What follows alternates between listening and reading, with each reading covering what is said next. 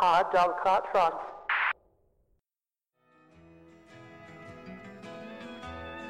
The old hometown looks the same as I step down from the train,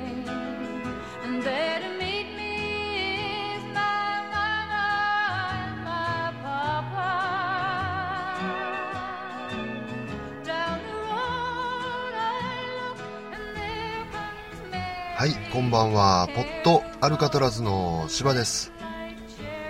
どうも、えー、いつものようにですね、どうもどうもっていう形でね、入ってるんですけどね、今、世の中はですね、日本はですね、台風ですよ。うーん、とんでもないね、えー、また大きなね、台風で12号ですかね。被害もね、たくさん出てるじゃないですか。でね、この収録と、えーアップですね。順番っていうのはまあ別に特別決めてるわけじゃないんですけどね、極力ちょっとこう伝えたいことがあるときは、えー差し替えて報告とかね、えーしていきたいなと思ってたんですけどね、まあいい形の報告なら問題ないんですけどね、こうやって台風とかでね、すごく被害とかね、もうやっぱり亡くなられてる方もね、いるんでね。で、えー実はですね、あのーちょっと話飛んじゃいますけども、前々から話している、えーポットアルカトラズの大使局ですね。大使局の支局長、E さん、ミスター E ですね。E さんがですね、実は帰ってきてたんですよ。うん、帰国ですね。帰国をしてまして、あれよあれよと言うてる間にね、帰ることにね、またタイに行っちゃうことになったんですよ。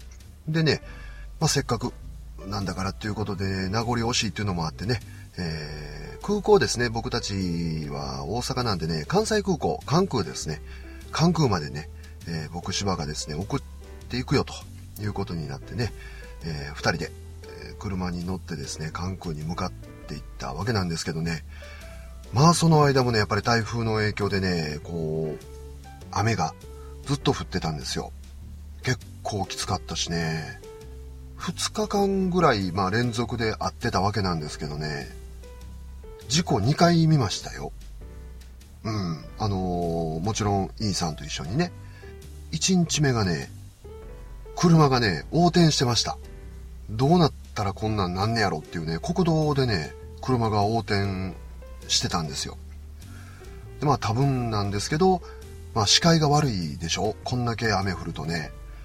で、前の車が止まってるのが見えなくて、こう急ハンドルを切ってひっくり返ったんじゃないかな、とか言ってね、二人で、まあ言ってたんですよ。怖いな、って言ってね。ほんで今日、関空ですね、えー向かう最中に高速道路ですね。高速道路でもね、えー一台が壁面にぶつかってて、もう一台が、え斜めに、道路を封鎖する形でですね、止まってたんですよ。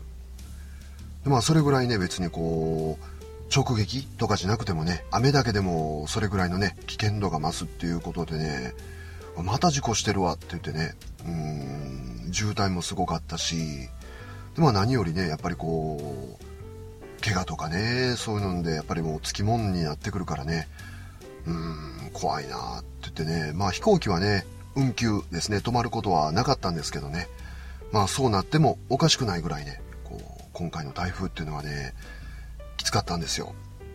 でね、まだあの、油断できないじゃないですか。まだこうやってね、言ってる間にも雨が降ってるところもあるし、えーあと土砂崩れですね。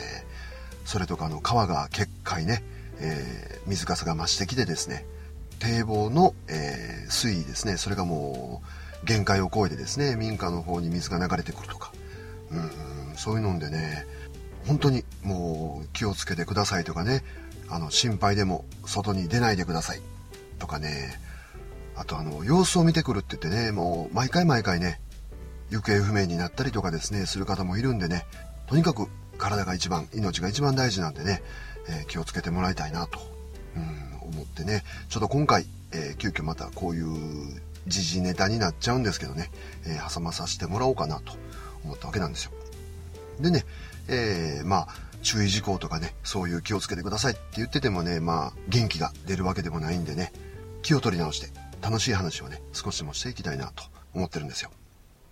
えー、今回はですね、以前からね、何回かやってる、ポットアルカトラズのタイ通信っていうわけじゃないんですけどもね、イーさんと、まあ二人で、ちょっとね、こう話し込んでたことがあったんでね、それをちょっと皆さんにね、報告したいと思います。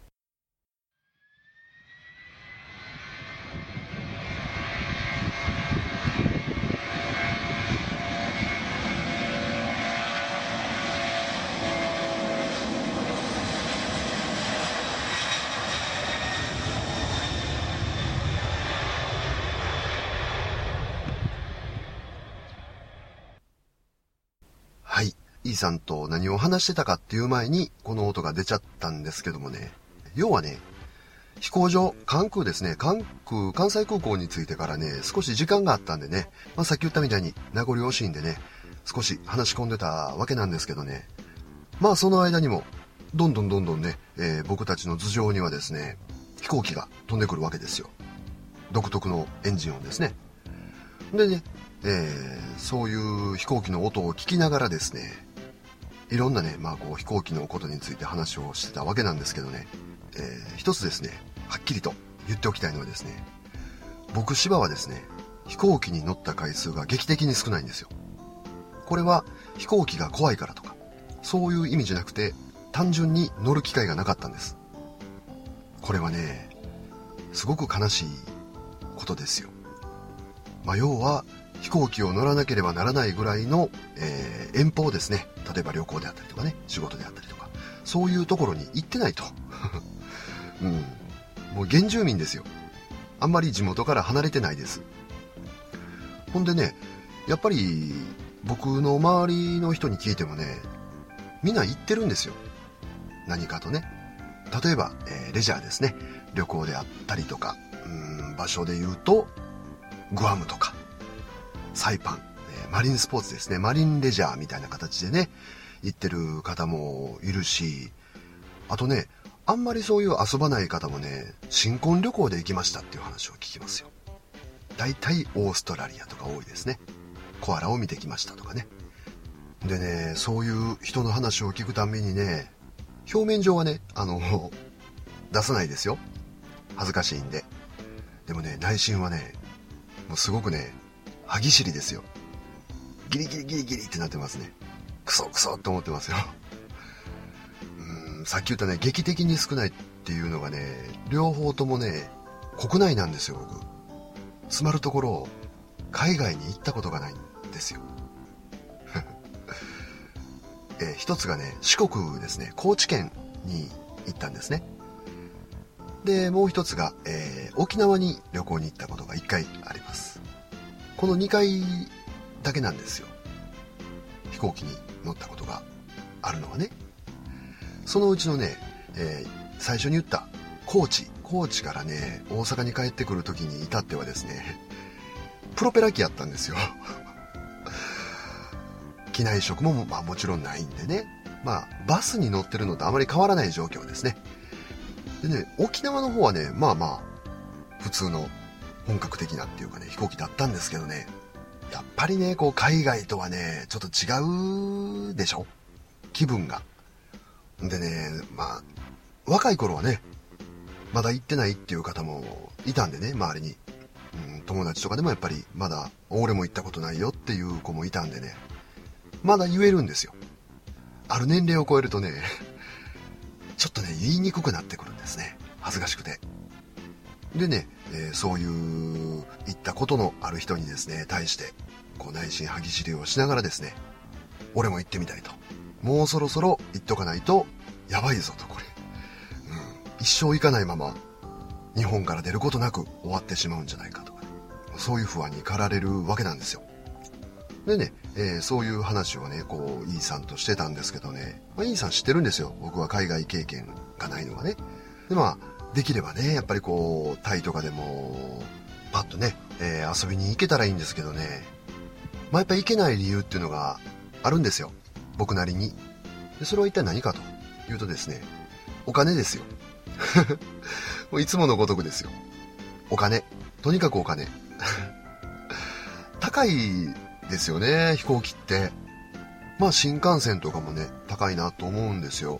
でもその中のね、えー、王様じゃないですか。飛行機の金額の高さってね。ほんでね前にねテレビで見たんですけどファーストクラスってあるでしょ？これ乗ったこともないくせに今 しれっと言ってますけどファーストクラスってあるじゃないですか？えー、国内じゃなくて国際線ですね、えー、海外に向けてのね例えばまあアメリカとか向かってねファーストクラス使うとね百何十万かかるんですよ。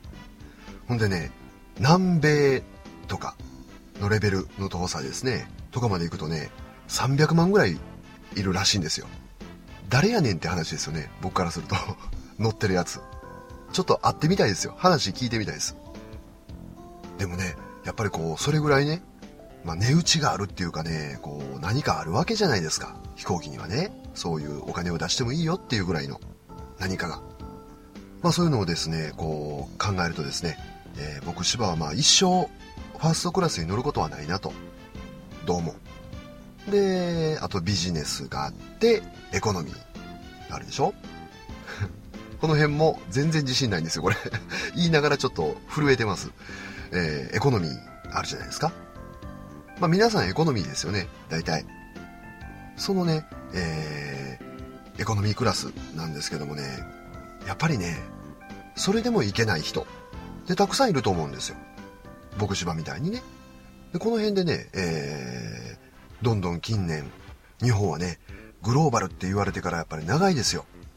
先進諸国でね、どんどんどんどん世界に向けてですね、いろんな技術、人材ですね、うん、共にこう、世界に向かってね行ってるわけでしょ？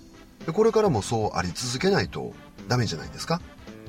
そうなってくるときにね果たしてねファーストクラスビジネスクラスエコノミークラス。この3つでいいのかって話ですよ。これがね今日僕とイーさんがね、えー、ひとしきり話してたまあ確信なんですけどもね。要はもっと安く海外に行けないもんかと。飛行機に乗れないもんかと。でね、そういう話をしてたらね、イーさんがね、まあ海外ではあるよと。もっと安いやつね。まあ今日本でも激安航空みたいなニュースでやってるじゃないですか。うん。そういうのはね、やっぱ海外が先にやっててですね、すごい安い便があるよと。まあそういう理由はね、どうも聞いてるとですね、例えばこうシーズンが離れてるとかから始まって、えー、あとはですね、経由直通便なのか、どこどこで経由するのか。ね。だから直通便になると高いですよ。いろんなところ経由すると、まあその分、こう時間もかかっちゃう分だけ安くなりますと。さらにね、さらにもっと安くなってくるとですね、それは今日聞いたんですよ。E さんからね。例えばこう、向こうに着くじゃないですか。飛行場に。そしたらその飛行場の連絡所みたいな、まあ、ロビーですかね、空港あるじゃないですか。そっからね、すごい離れてるんですって。だいぶ遠いんですよ うん、扱いが悪いんですよ距離によってね、えー、空港によるんですけどねあんまり遠かったらこう徒歩では行けない距離ですね。バスとか乗ってねまた空港までロビーまで行かないといけないとかね。そんなんもあるみたいなんですよ。ただ安いと。でねあと問題になってるのがですね安全面ですね、え、いくら安いとはいえですねやっぱりこう安全にねうん空を飛んで無事に向こうに着いてですね、それで初めて料金なんでね、安いからって言ってね、やっぱ危険だと、まあ何してるこっちゃわからんっていう話になるでしょ？ただね、海外とかでも安い分だけね、例えば機長さんとかね、そういうクルーの人たちですね、そういう人たちに、こう、負荷がかかるっていうんですか？過密なスケジュールとかになっちゃってですね、落ちたらしいんですよ。でね、やっぱりそういう不安がね、安いイコール危険なんじゃないのかっていうのにね、また繋がっていくんでね、まあ、それはね、ちょっとこう改善してもらいたい。うん。でね、その安全面を保ちつつですね、金額の面だけ、えー、なんとか下げることはできないのかと考えてみようっていうことでですね、まあ、関空で考えてたわけなんですけどね。えー、一つ目がね、まあ、例えば僕芝がですね、もしね、安くでも飛んでもらえるなら、これぐらいは我慢しますよと。っていうのがあるとすれば、一つ目はね、まず座席がいらないですよ。あの、海外にね、その目的地に行くっていうことが、目的であって。ね。ゆったり座る必要なんて、どこにもないんですよ。そんなね、リクライニングとかわがまま言っちゃダメです。立ちっぱなしでいいんですよ。だから釣り革だけはつけときます。電車のやつね。あれだけはつけときますよ。そうなってくるとね、座席がない分ね、もっと人詰め込めるでしょ。そしたらね、たとえ安くてもね、その分はね、量でカバーですよ。だから、朝の電車のラッシュみたいな感じを思い出してもらえればね、それで8時間ぐらい立ちっぱなし。我慢ですよ。ほんでね、距離が長いとね、さっき言ったあのー、中継するでしょ。で、近くのまた空港に泊まってですね、燃料とかをこう補給して、で、また目的地に向かって飛ぶと。で、そういう時にもね、エコノミー以下の、えー、僕たちみたいな人間はですね、やっぱ手伝わないとダメですよ。でちゃんとこう分担表みたいなのがあってですね、えー、10人とか20人がかりで給油、ね、あの、ガソリン入れるのを手伝うんですよ、みんなで。わーわー言うて。窓拭きの係とかね。何人かの機長とかの肩もみとかしてもいいですよ。ほんで、また時間が来たらですね、出発して、またみんな釣り革持ってですね、揺られてね、行くわけですよ。だからもちろんですね、その、機内食っていうんですか？そんなん運んでくれる人もいないし、ないですよね、そんなんも。まあ持ち込みとかするとね、やっぱ衛生面で問題があると思うんでね、ダメですよ。持ち込みは。まあ、その代わりね、ウィダーインゼリーみたいなやつあるじゃないですか。あれを一個ずつね、えー、みんな持たされてですね、どのタイミングで飲むか。それはもうね、個人の判断ですよ。うん。でもね、そのキャビンアテンダントさんがいないっていうことはですね、どの辺を飛んでるのか ですね、とか、あとどれぐらいで着くのかっていうのがわからんないでしょ？だからね、ちょっとこう、勇み足でね、早めにウィダーインゼリーとか1個飲んでしまった人はもうあと地獄ですよ。喉からからですよ、もう。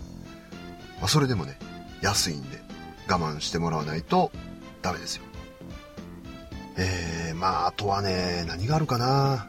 まあでもね、食事が出ないとかはね、その、さっき言った海外のね、安い飛行機の便って出ないんですって。うん、まあみんなが食べたいわけじゃないんでね。だから出ない便もあるらしいんですよ。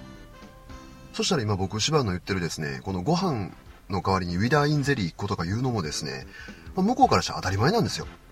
そんなんで安くしてもらえると思うなよと。そんなこともやっとるわいという形になっちゃうんでね。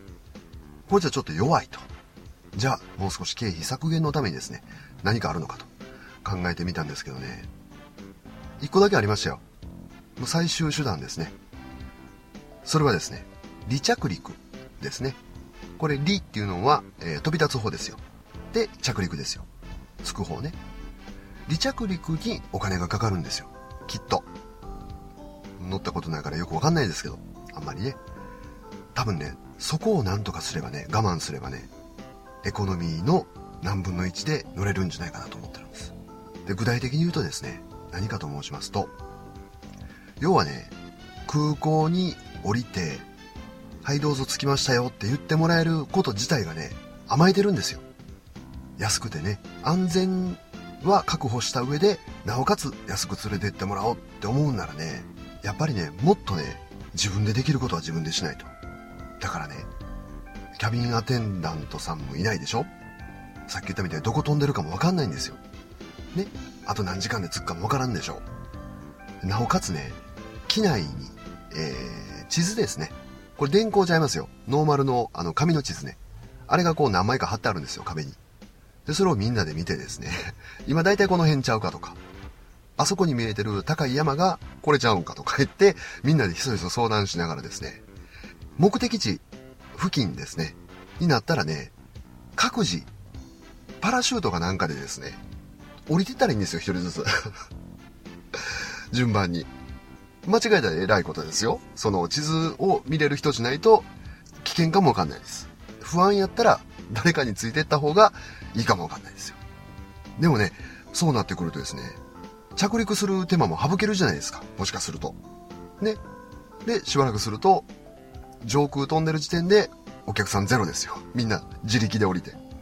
でね、こうやって聞いてるとね、まあそんな無茶なって言う人もいるかもわかんないですけどね、これね、5年10年経ったらね、案外ね、ピンポイントでね、その目的地に行けるから便利だっていう人も絶対出てくるんですよ、これ。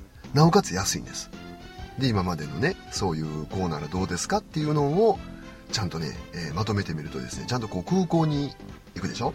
でチケットのとこに行くじゃないですかそこでね最下級でお願いしますと、まあ、その時点でちょっともうチケット売り場の人たちの表情も変わるんですよ。チって感じでね。でその中で、えー、立ちっぱなしバージョンと地べたに座るバージョン。両方シートなしね。両方シートないけど立ちっぱなしかゴザ引いて座るバージョンって言ったらいやもう立ちっぱなしでいいですと。8時間ぐらい立ちっぱなしですけど大丈夫ですか？大丈夫です。でもちろん食事は出ませんと。ウィダーインゼリが1回だけ配給されますと。飲むタイミングも自己責任でお願いします。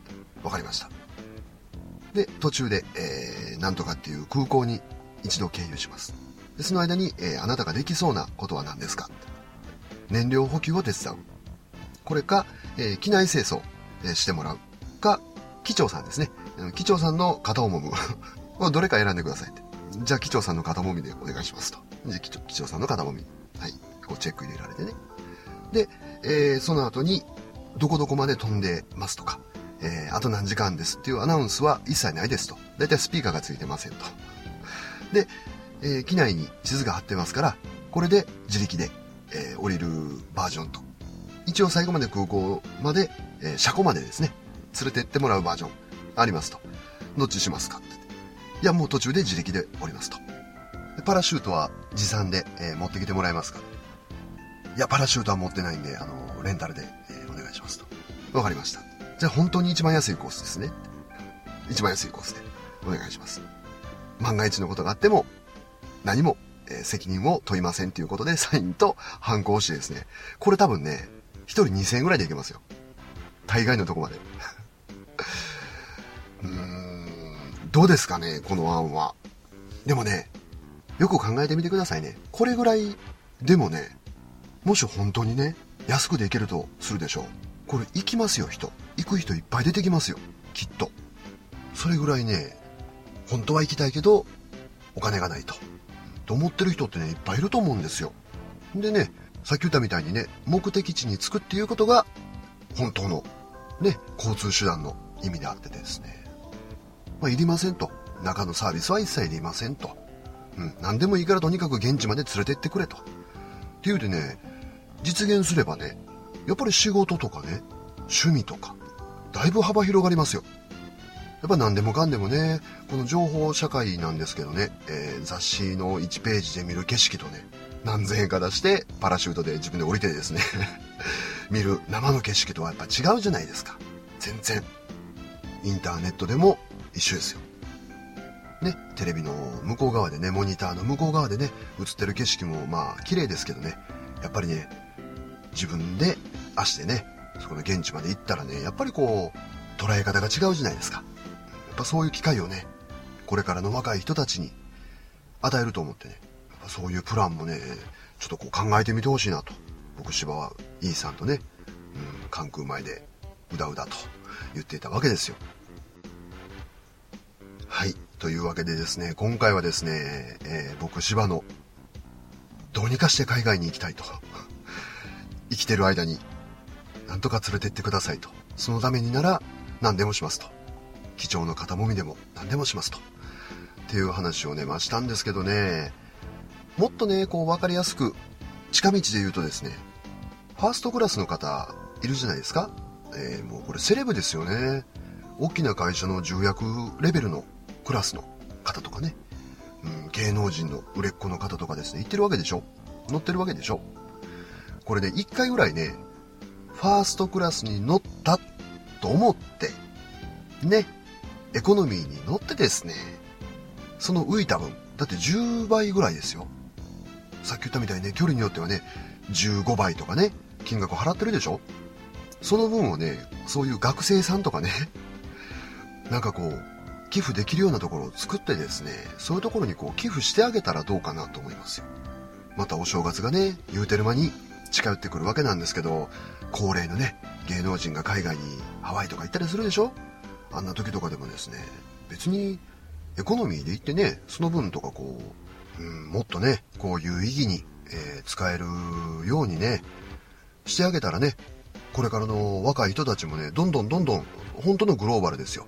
世界にね、向かって、目の前でね、今まで、えー、テレビの向こう側でしか見れなかったものをね、こう、間近で見ることができればね、また何かの、うん、きっかけにもなるかもわからないし、ね、そういう人たちが、これから続々と出てくるためにもね、できる人がね、こう、ちょっと、なんとか協力してくれたらなって思うんですよ。